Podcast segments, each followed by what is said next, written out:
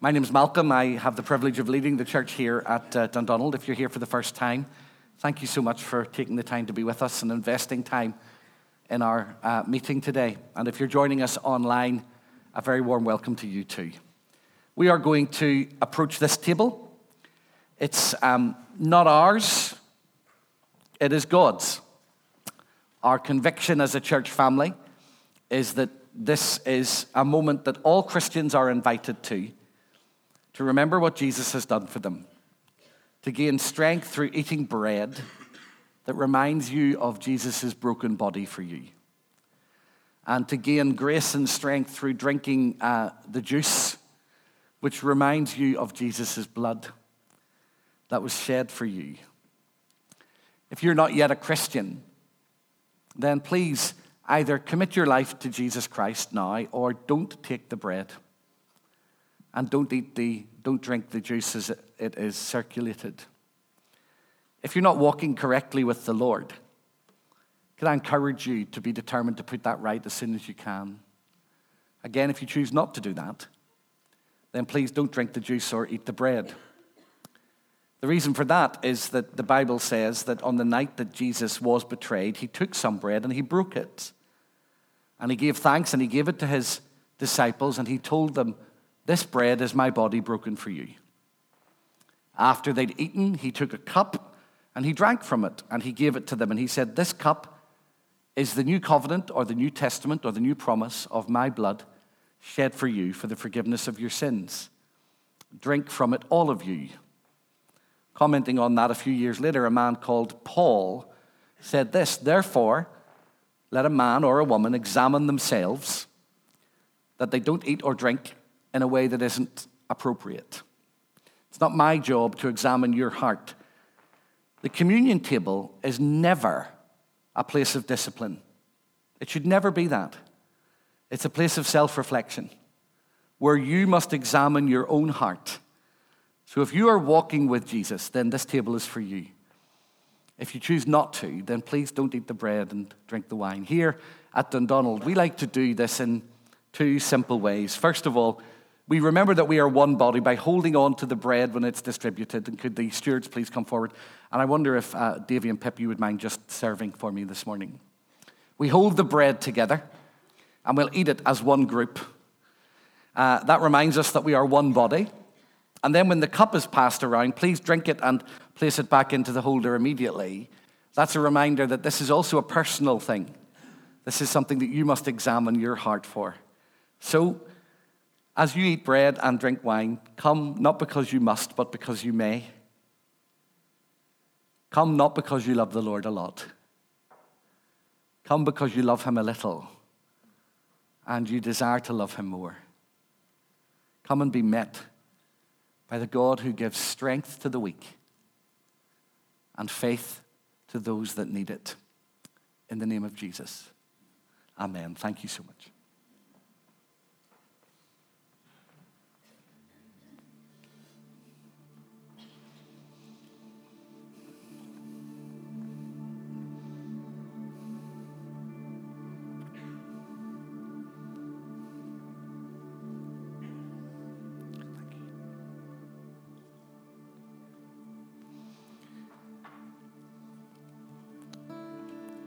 If you need gluten free bread, then the little holders in the middle of the plates will provide you with that. Thank you.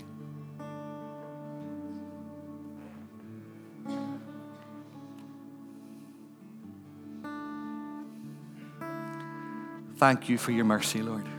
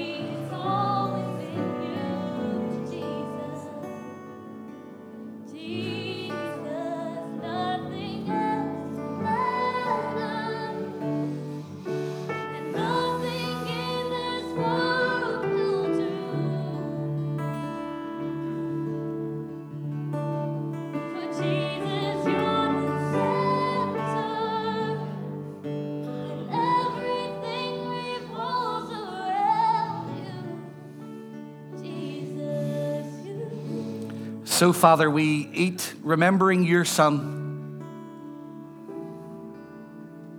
What can we say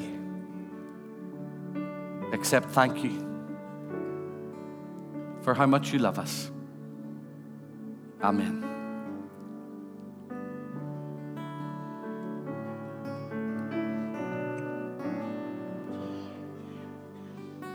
Campbell, would you come and help me with the wine?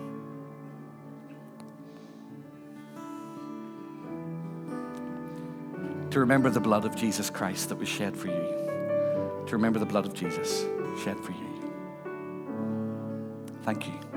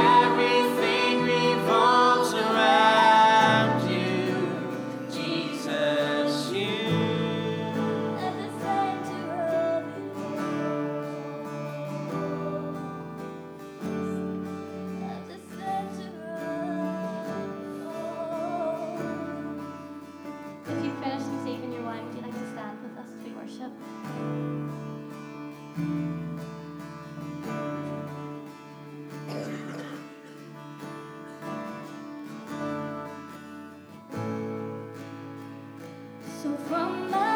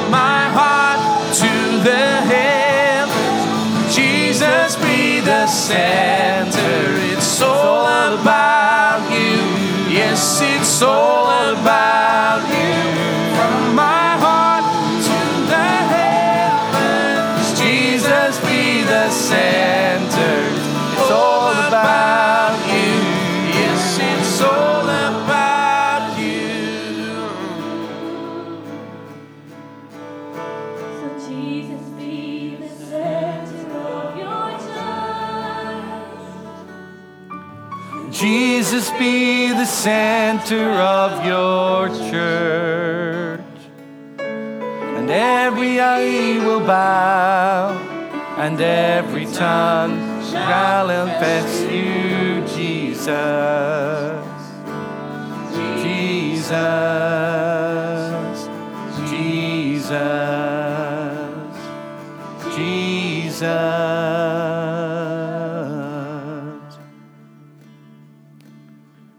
Thank you that we are not tied together by denominational labels, by where we were brought up, by our politics, by our economic status, by our gender. We are tied together by Jesus. No one else has died for us.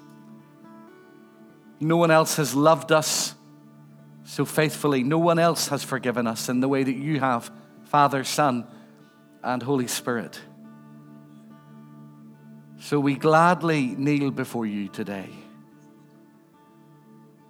and tell you that we are grateful for what you have done. And we ask you to give us the grace to live intentionally with you at the center of our lives. Whatever other questions we might have,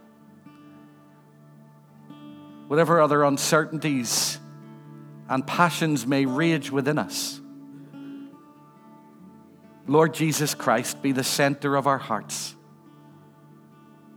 the center of our lives, and the center of our decisions. In Jesus' powerful name we pray, and for his glory. Amen. Please do sit down. Thank you so much, everybody, for your leading and your playing this morning. Last week, we began a series looking at the book of Acts and uh, entitled A Church on the Move. I gave you a, a, kind of overview of what we were going to be exploring last uh, Sunday morning. So if you have a Bible, would you please open it at the book of Acts? And we're going to read the first four verses. If you want a title for what I'd like to share with you today, under this overarching idea of a church on the move. This morning we're looking at a church for Christ and for his kingdom. Acts chapter 1, verses 1 to 4. In the first book, Theophilus, I wrote about all that Jesus did and taught from the beginning until the day when he was taken up to heaven, after giving instructions through the Holy Spirit to the apostles whom he had chosen. After his suffering, he presented himself alive to them by many convincing proofs, appearing to them over the course of 40 days and speaking about the kingdom of God. While staying with them, he ordered them not to leave Jerusalem, but to wait there for the promise of the Father. That this, he said, is what you have heard from me. For John baptized with water, but you will be baptized with the Holy Spirit not many days from now. Amen. God always blesses the public reading of his inspired and his infallible word. There is a reality for the Christian church that I think is often forgotten, but must never, ever, ever slip our minds, if at all possible. And that is simply that without Jesus, without his power, we can't do anything. We might be able to do some things in our own strength, but they won't last. We can fill a church. We can bring about social change. We can bring about political change. We can bring about economic change. We can um, do all kinds of things, but nothing eternal. Nothing that will last beyond your lifetime or my lifetime or a generation or two. Not without God. And the book of Acts is really the story, as I said last week, of a church that were being taught that without God they couldn't do anything. On the night before Jesus was murdered, one of the things that he said to his disciples, recorded in John chapter 15, was very simply that in verse 5 Without me, you can do nothing. And yet, so very often in our lives, we turn to him as a last resort as leaders, as pastors, as businesswomen, as businessmen, as mums, as dads, as husbands, as wives, as sons, as daughters, as teachers, as whatever it is, not just in church. It's as if we have our lives sorted out and we ask God to bless them rather than asking Him to empower us to live well.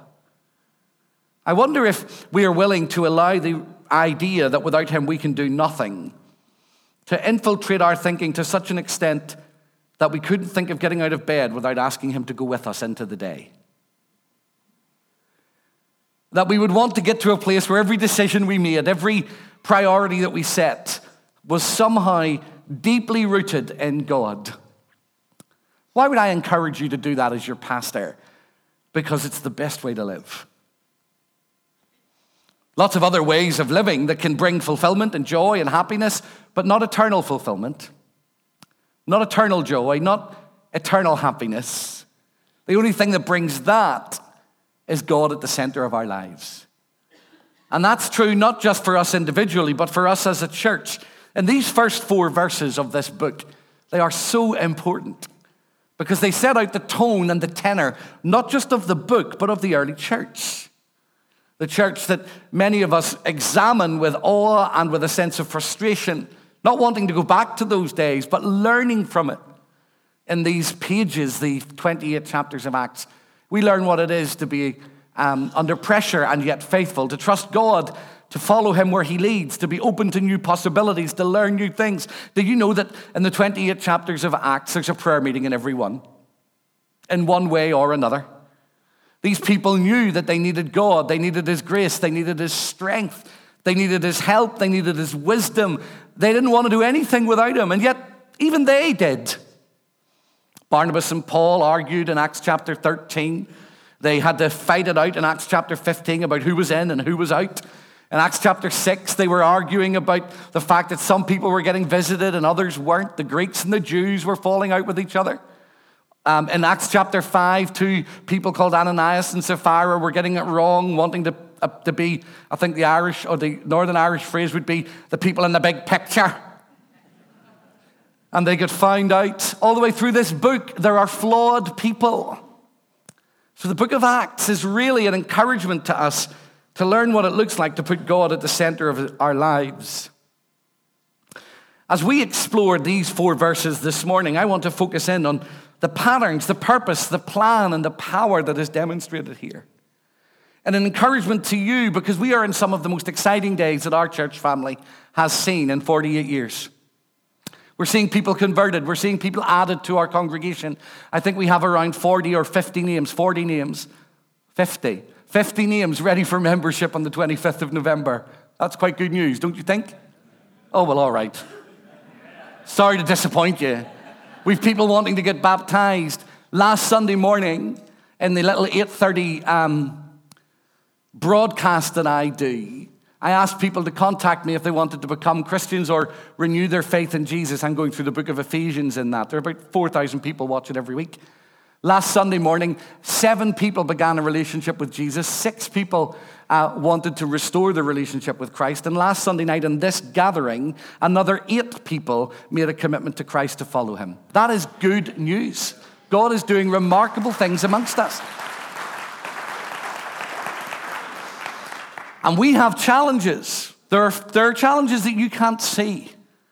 Not because they're too dark and mysterious, but when God is moving in a church, Things are disrupted. When he's moving in somebody's life, he'll ask them to make difficult decisions. They might feel as if their life is turned upside down. They might find themselves in a different course to the one that they thought they were going to be on. But in the book of Acts, what we see is a church that is willing to pursue God and to pursue all that he wants. And I, I want to suggest to you a few things from this passage that I think will help us as we navigate the next few years together. The 25th of November is going to be an important day as we share vision and values as, and where we're going and what we sense God might be saying to us. And we hear what you think and we invite ourselves into a journey. We invite one another into a journey together.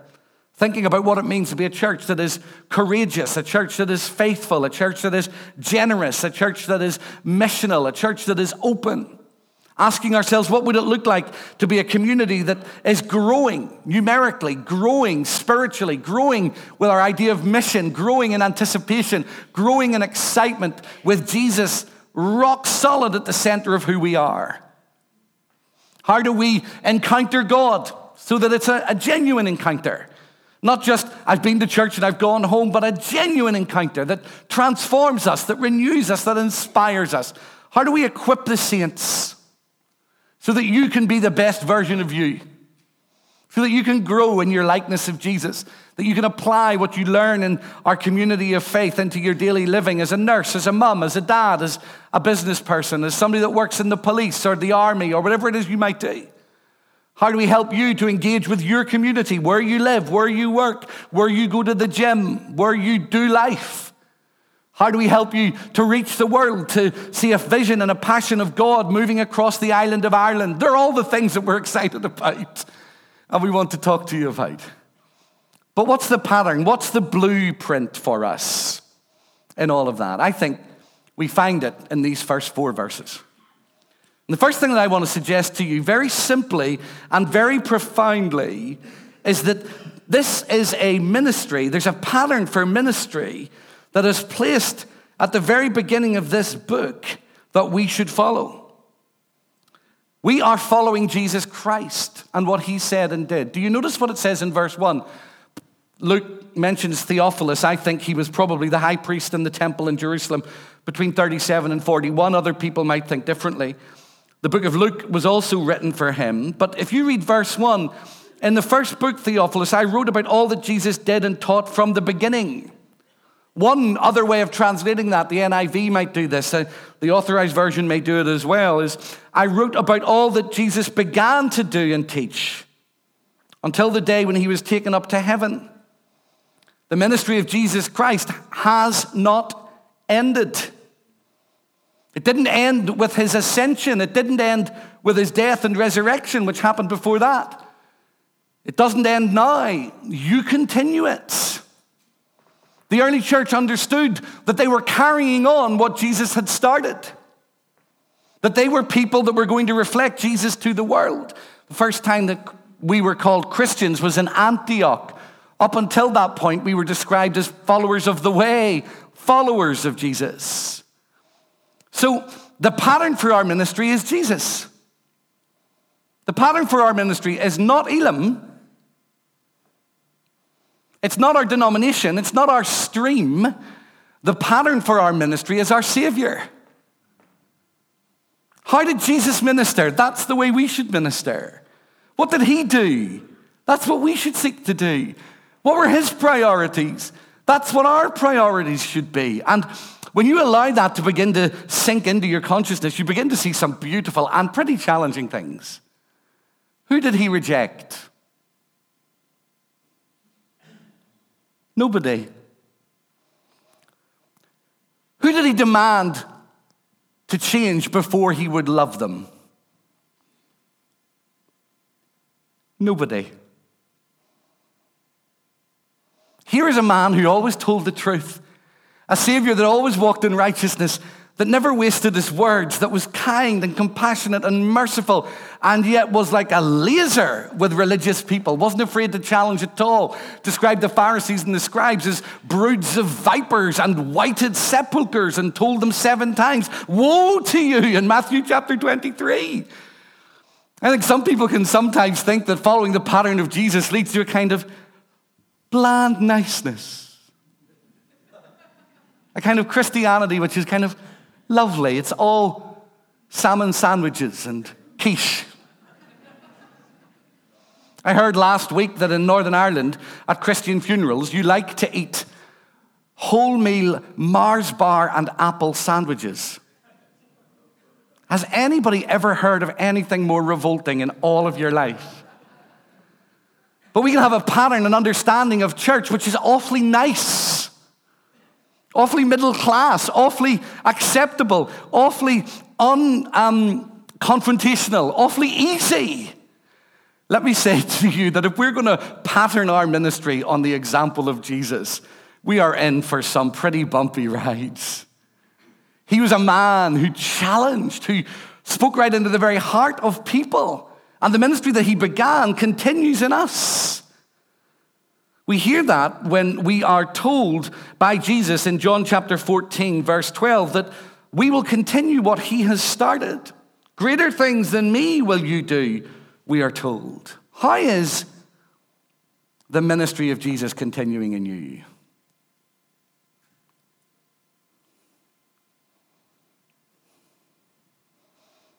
Do the people around you see him? If you were to scan the last week, were there moments when you thought, yes, I reflected Jesus to that person? I took a moment to smile. I listened to a story. Sometimes your plans get disrupted when you're following the pattern of Jesus. He asks you to do things that are difficult and uncomfortable, and you have to reorientate your life. Sometimes He'll ask you to do very uncomfortable things, to tell the truth when it's hard, to hold somebody's hand when they're going through pain, to lift and carry and love people. But there's more to Jesus' ministry than all those lovely, easy to understand, even if hard to do things. You see, there's another verse in here, there's another phrase that I want to just highlight to you, which I think is more challenging. Read verse 1 with me again. In the first book, Theophilus, I wrote about all that Jesus did and taught from the beginning until the day when he was taken up to heaven. That's the ascension. After giving instructions through the Holy Spirit to the apostles whom he had chosen. Do you see the phrase? All that Jesus did and taught. The pattern of Jesus' ministry was not lecturing.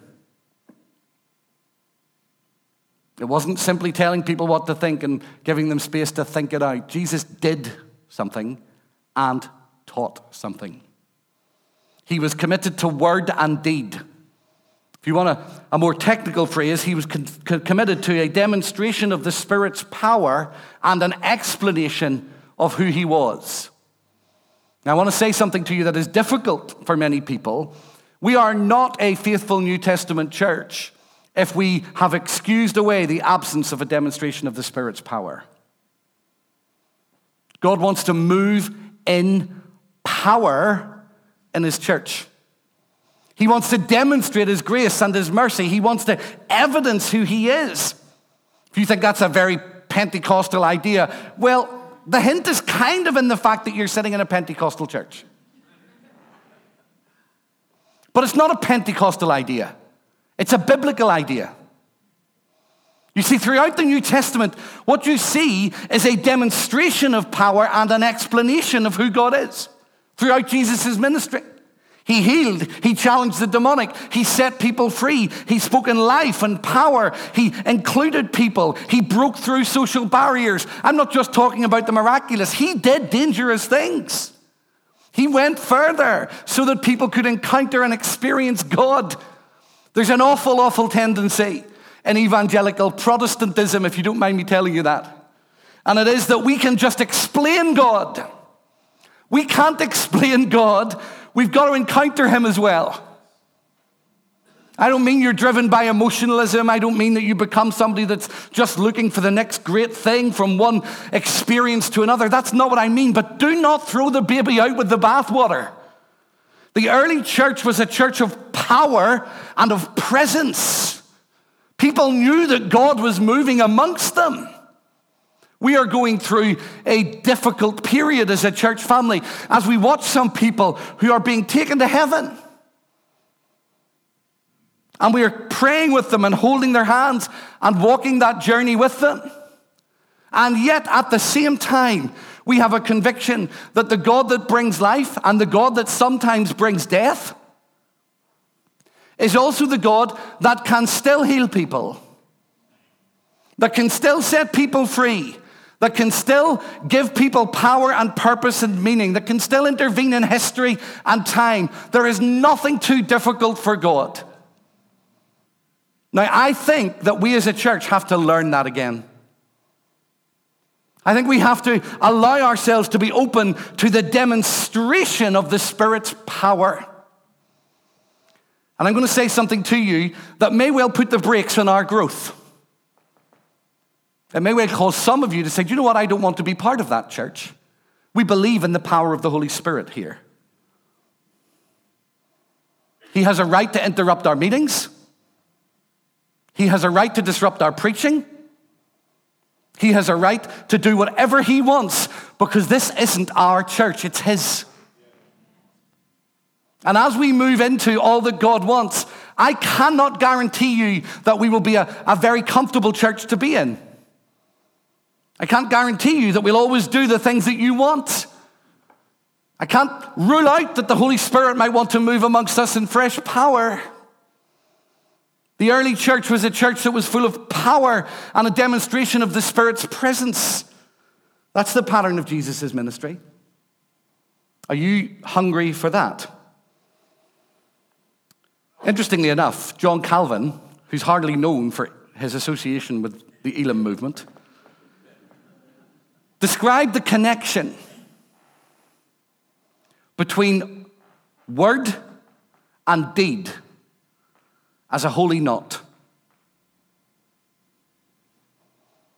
That a church is not operating in all that God wants it to do unless it has that knot tied at the center of it. I don't know about you, but I can tell you that I am, in a very good way, not in a, an existentially crisis driven way, I am desperate to see God moving again in Northern Ireland. And I don't just mean with services that are full. I mean, I'm desperate to see his power at work. Families healed, relationships restored, bodies touched, people set free. I'm desperate to see him break through the religious nicety of so much that we do and evidence his power and his presence in a way that leaves people speechless and breathless in wonder. And I want him to do it here. I want to be part of a church that is open to the Holy Spirit, open to His miraculous intervention, open to His word, open to His power, open to His presence, open to His grace, open to all that God wants to do. I wonder do you want that pattern of ministry?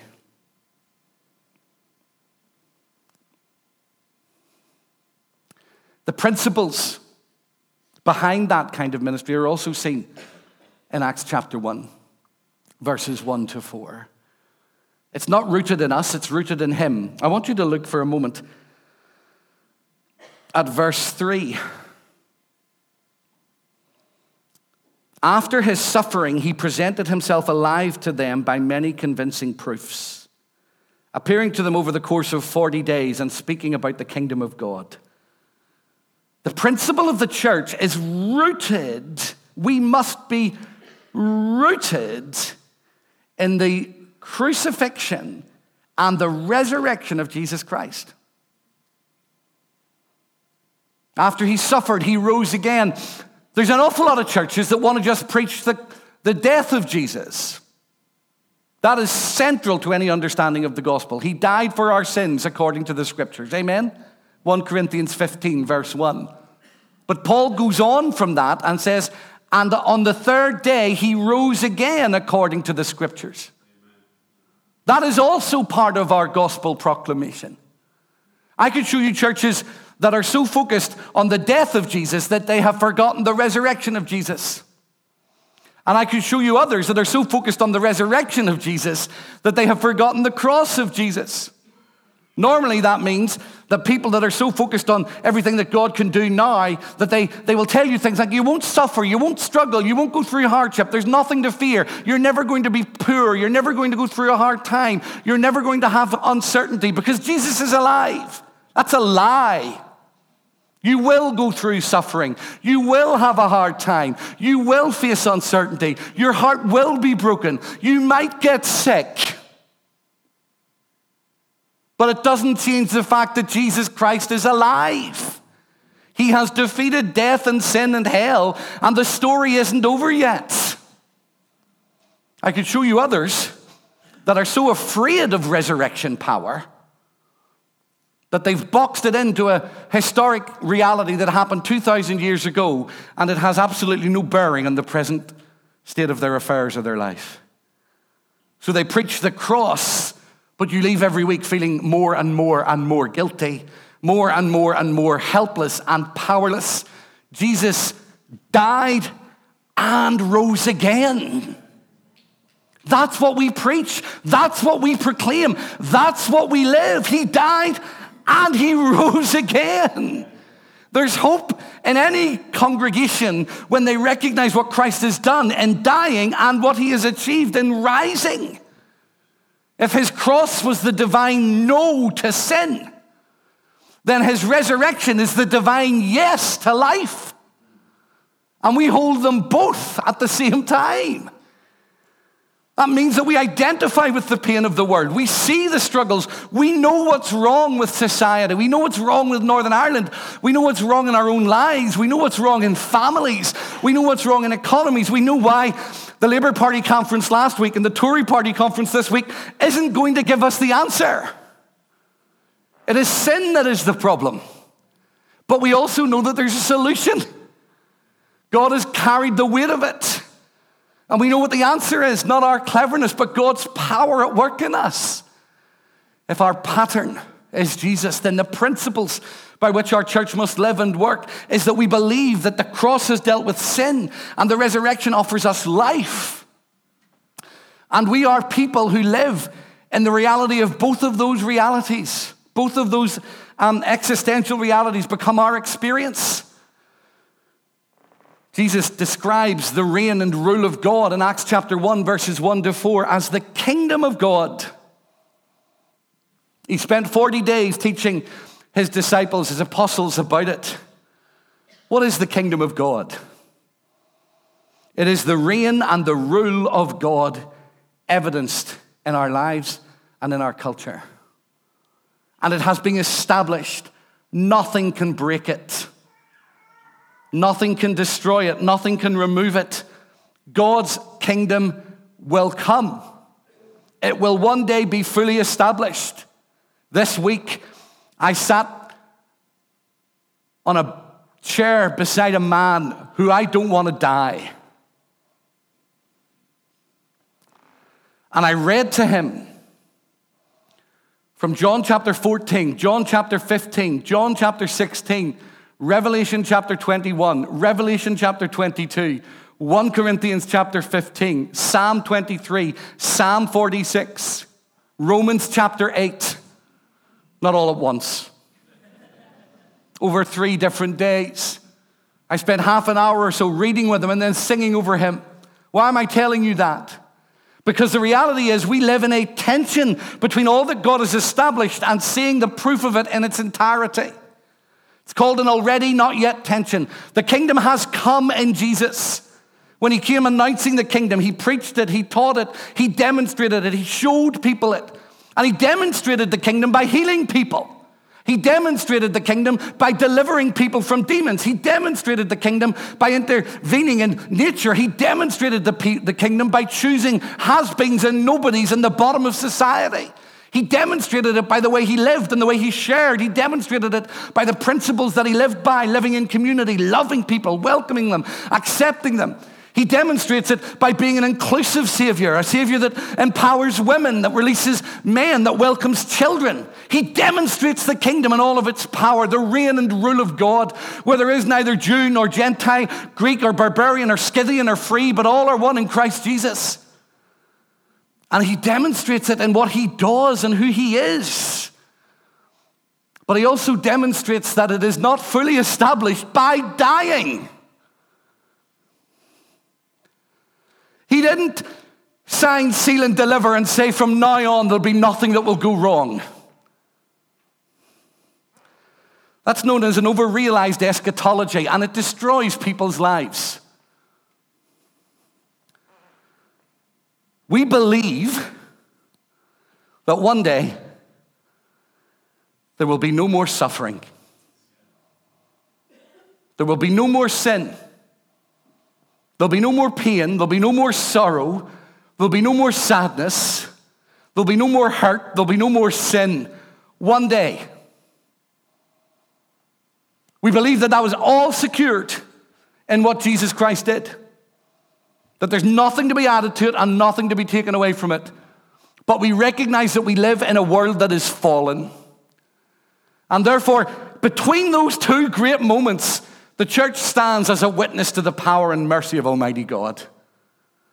And when we go through suffering and when we go through sorrow and when we go through struggle, we point back to God and say, even when the evidence seems to suggest that God is not there, we believe He is.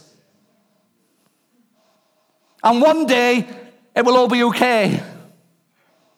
In the end, it will all be okay, and if it's not all okay, it's not the end. And in the meantime, we sit beside people that are dying, and we look into their eyes and we say to them, This isn't the end of this story. We go into families where divorce is happening, where a woman is left to bring up children because her husband decides to leave. And she would do everything she could to keep that man in her life. And we look her in the eye and we say, This isn't the end. This story doesn't end here. Your story doesn't end here. We look at people that have been made redundant, people that have become disabled, people that are living with mental illness, people that are struggling with life, people that feel alone, people that have had their prayers unanswered, and we say, This is not the end of this story. We believe in a stronger, bigger picture of the kingdom than that. And we hold out that hope to the world, but we're not people who promise things that God hasn't said. That might mean some of you want to leave because we're not Pentecostal enough. Strikes me that if the plan of God is demonstrated in Jesus, if the principles of God are shown in his death and his resurrection and in being kingdom people, then we need something that can enable us to do all of that. And in verse 4, Jesus says to his disciples, Do not leave Jerusalem until you receive power from on high. John baptized with water, but you will be baptized with the Holy Spirit not many days from now. We are called to live according to the plan, to submit our ministry and our life together to the principles of Jesus, his death, his resurrection, and his kingdom. And you need his power.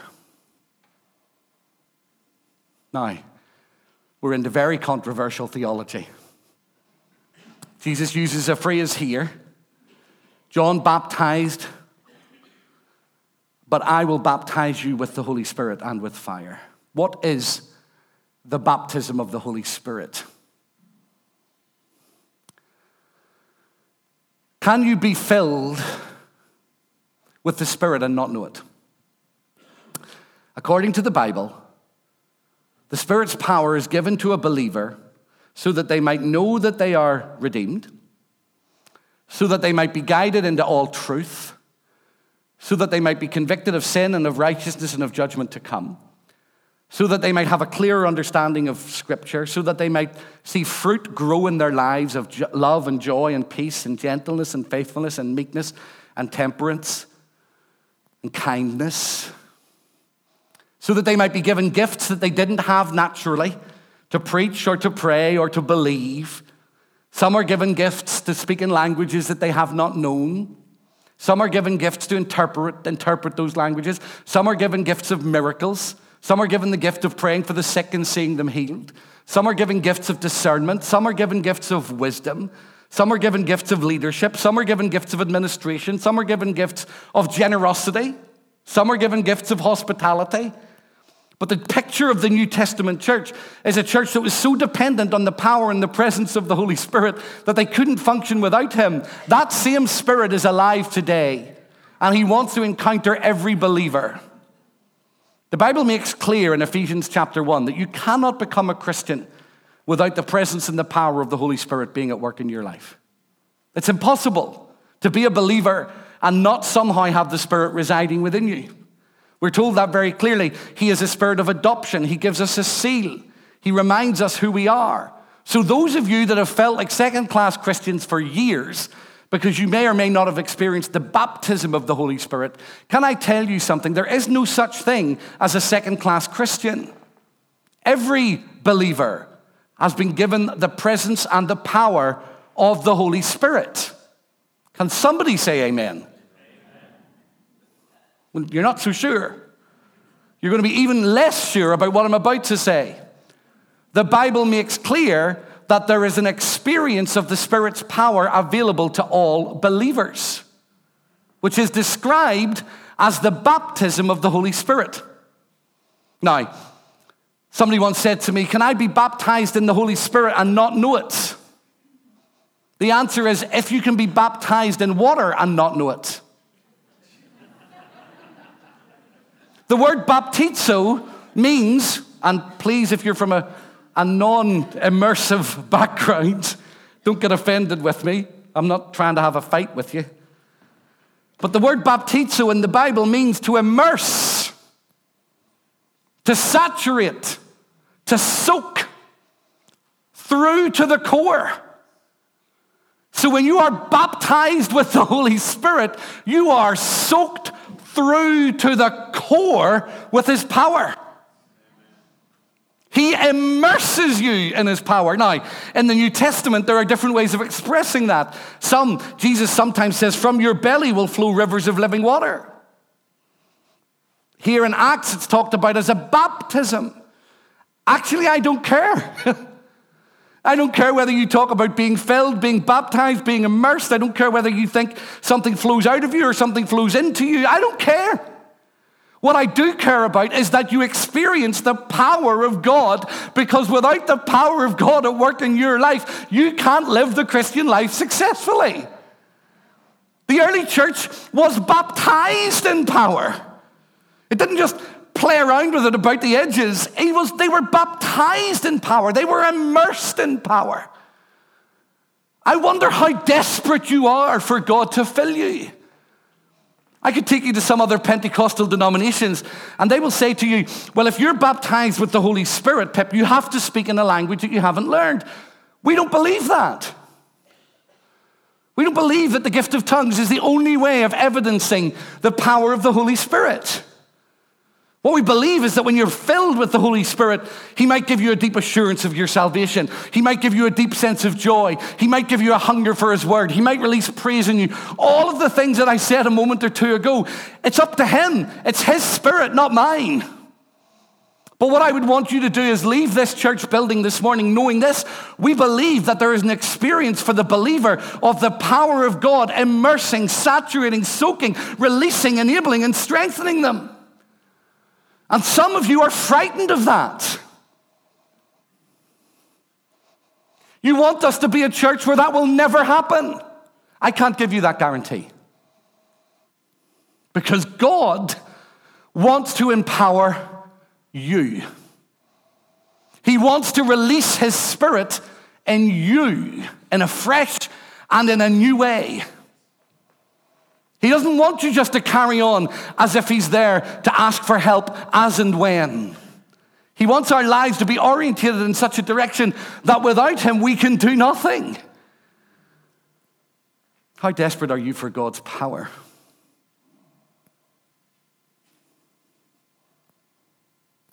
How much do you realize that you need Him? The filling and the presence of the Holy Spirit is a promise for all believers. Peter makes it very, very clear in Acts chapter 2, which we will unpack when we get to it. The promise is for you and for your children and for your children's children and for as many as are afar off, for all whom the Lord our God will call. This is a landmark sermon for Elim, Dundonald Elim Church. Do you want to know why? Because when you're in a season of growth like this, you attract so many wonderful, godly people from so many different distinctives. And each brings with them their own distinctives. I bring mine too. But I want you to remember that we are a church that believes in the present power of the Holy Spirit. He has free reign here. Now, that might be difficult for some, but I can't make it any less difficult. See, I'm not chasing numbers. I'm not trying just to count the seats and say, oh, we've got another one in and another one in and another one in. Growth doesn't just look like more and more people coming. Growth looks like us encountering God together, about Him moving in our lives. I'm convinced that God wants to empower you to live a different Christian life? How often do I need to be filled with the Holy Spirit? Did it happen once 30 years ago? I hope not. There's a little thing that I could do with you, but I've probably done it before, I should think. How often do you breathe? I was with a man this morning in hospital, and his respiratory rate is sitting at about 27. That's very fast. I think medical experts or nurses looking at Rhonda would tell me it should be about 16 breaths per minute. That's how often I need to be filled with the Spirit. With 16 breaths a minute. Every breath I breathe, I'm breathing in His power. Every breath I breathe, I'm breathing in spiritual life. But there have been moments in my life. There was one particular moment when I sensed, when I experienced, when I felt, when I knew that God's power was being released in me in the profoundest of ways. Doesn't happen every day, but I can point to moments in my life where God has filled me with His grace and with His mercy. Have you experienced the mercy of God saturating your soul? Are you relying on your own strength and your own intellect and on your own ability? Or are you willing to say, God, I need you? I need your grace. Some of us are going through Christian lives which are so dry, and yet we're afraid to let God fill us. We're going through all the motions, but deep in our hearts, when nobody else is looking, we know that there's something else for us. There's an encounter, there's a power, there's a freedom, there's a release that God wants to give to us. Our witness is dry. We don't see the things happening that we expect. We feel like we're living with pockets with holes in them. We put something in that falls out, and we put something in that falls out. We're deeply dissatisfied. We're deeply, deeply, deeply unhappy with our spiritual lives. And one of the things that can release us is a touch from God a release of the Spirit's power into our lives. It won't make us perfect. It doesn't make us sinless. It doesn't create in us this kind of space where we never get things wrong, but it's power to live. Some of us long for a breaking in of the Spirit's power so that our worship can be released, so that our praise can be released, so that our reading of the Bible can be illuminated, so that our prayer for the sick will see them healed, so that our sense of God's direction will be clearer, so that the world might be one, so that our church might be alive with the electricity of the presence of the Holy Spirit. I don't want to come to church week in and week out and say, do you know what? We start at 11, we finish at a quarter past 12, we get the children out at half past 11, we have communion done by a quarter to 12, the sermon's finished by quarter past 12, the coffee's done, everybody's out, everything's done every week, always the same, because we like our pattern. I want our church family to be a community where people say, do you know what? God moves there. Lives are changed there. Sinners are saved there. Marriages are restored there. People are built again there. Hopelessness is destroyed there, and hope is planted in people's souls. Would you not like that to be our church? We will never see it without the power of the Holy Spirit. I can preach to you until I am blue in the face unless God moves here, it'll not achieve anything. Our church's growth is not being fueled by clever schemes and clever ideas and clever plans. Our church is seeing God moving. We're seeing lives changed. We're seeing people that have been struggling with addiction coming off it. We're seeing folk whose marriages have been in trouble beginning to find a way forward. We're seeing others released from the pain and the sorrow of betrayal and heartbreak. We're seeing people that weren't Christians become Christians. We are seeing God move. Now, I want to be really careful about this because I don't want to sound as if I'm bigging you up. We now stand on a threshold. Every one of you that is part of our church family Maybe you stand on this threshold in your own life. Will you let God move further and deeper Will you let Him draw you on? Or will you retreat to safety? The only person, the only people that can put a lid on what God wants to do in our church is us. We're entering a territory where it'll be messier. Where people will be drawn into our community. I think God has told me this. Converted, that are messy. Thank God for that. We'll see very unexpected people arriving. Will you make room for them? We'll see God begin to move into the disruptive bits of our lives that we don't want anybody, we don't want them to move in. Will you give God more time? Will you give Him a greater space in your life? I hear people saying all the time, I want more of you, Lord. I want more of you. Do you know what I think God says back? That's the wrong way round, son. I want more of you. The more of you you give to me, the more of me you'll see. Do you want more of me? A church patterned on Jesus, a church with the principles of the cross and the resurrection and the kingdom at its heart, and a church full of empowered people. What might that look like? Well, now you have to make a decision. Shall we pray?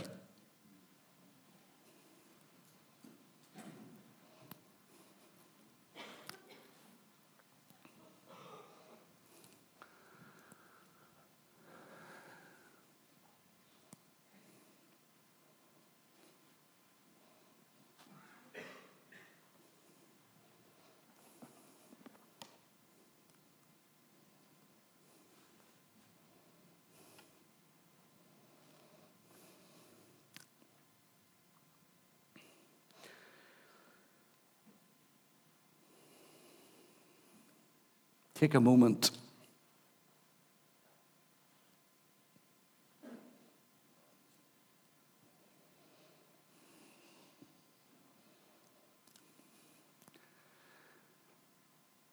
With God.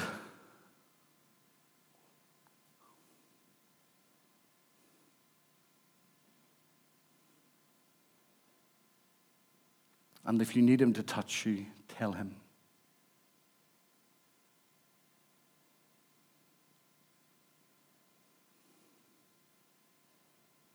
I need your power, Lord. I need you to fill me afresh with your spirit or fill me for the first time.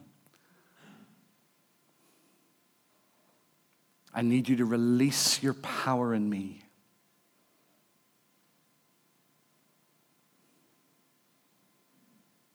I want all you have to give me. Whatever you want to give me, give me, Lord. Whatever you want to do in my life, do. You. I'm surrendering every part of myself to you as much as I know how to. And I'm asking you to encounter me in fresh and new ways. Lead me into all that you want. Take away fear. Help me not to compare myself to others, but give me everything you have for me, Lord. In Jesus' name. Amen.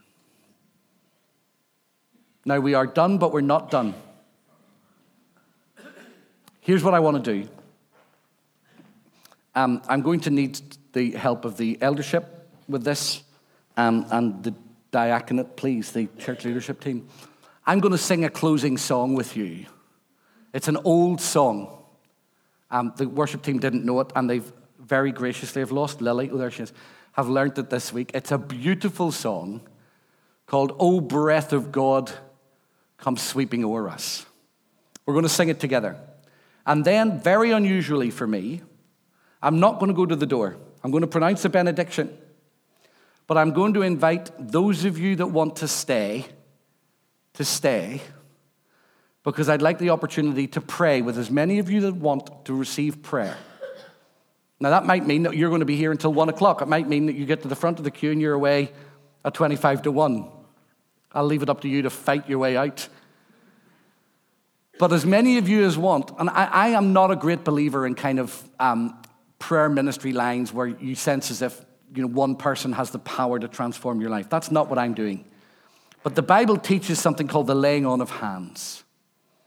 And there is a sense in which the early church had a sense of God's presence amongst them. Actually, nowhere in the New Testament is there evidence of a prayer line where people said, Please fill me with the Holy Spirit. Now, some of you will be really upset about that, but it's not in the Bible. But there is a sense of people gathering before God and saying, You see where we are, you see what we want to do for you, you see how we want to live for you.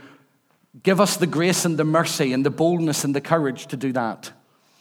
So, when we finish this meeting, if you would like to receive prayer, that your life might reflect and radiate the glory of God, that His power and mercy might flow through you. I'm not asking you simply, can I get filled with the Holy Spirit? That's not the prayer I want to pray for you. The prayer I want to pray for you is do you want to be emboldened for service? You want God to give you everything that you need so that your life can be fruitful and evidentially centered on Jesus? Do you need a fresh touch of grace on your life so that you can radiate His power and His mercy and His goodness to the world? Are you desperate for Him? Do you need Him? Then I'd love the opportunity to pray for you.